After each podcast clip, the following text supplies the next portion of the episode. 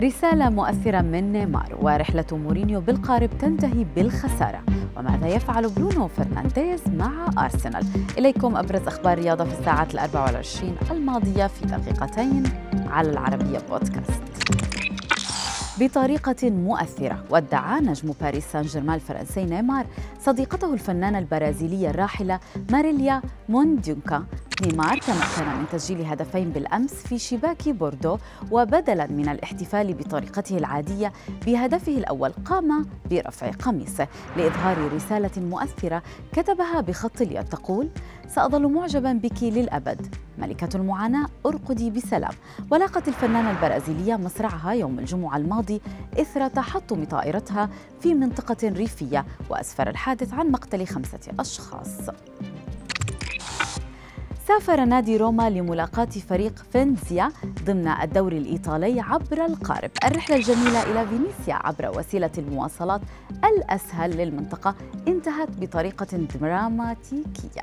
فريق مورينيو خسر أمام أصحاب الأرض الذين يقع ترتيبهم في مؤخرة الترتيب بثلاثة أهداف مقابل هدفين. في حادثة طريفة نشر الحساب الرسمي لصفحة لاعب مانشستر يونايتد برونو فرنانديز على إنستغرام صورة من تدريبات نادي أرسنال مرفقة بتعليق أجواء رائعة ليتم حذفها بعدها بقليل. لكن ما حصل حصل. المشجعون تمكنوا من حفظ الصورة وانهالت التعليقات الساخرة على اللاعب عبر تويتر. أحدهم علق كاتبا الشركة المختصة نسيت أن تغير الحساب المعني.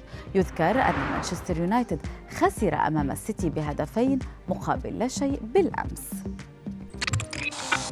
أعلن عن اسم الفائز بالكرة الذهبية لهذا العام بالفعل وتم إبلاغ المتوج باللقب كذلك. هذا ما تنقلته الصحف الإنجليزية اليوم.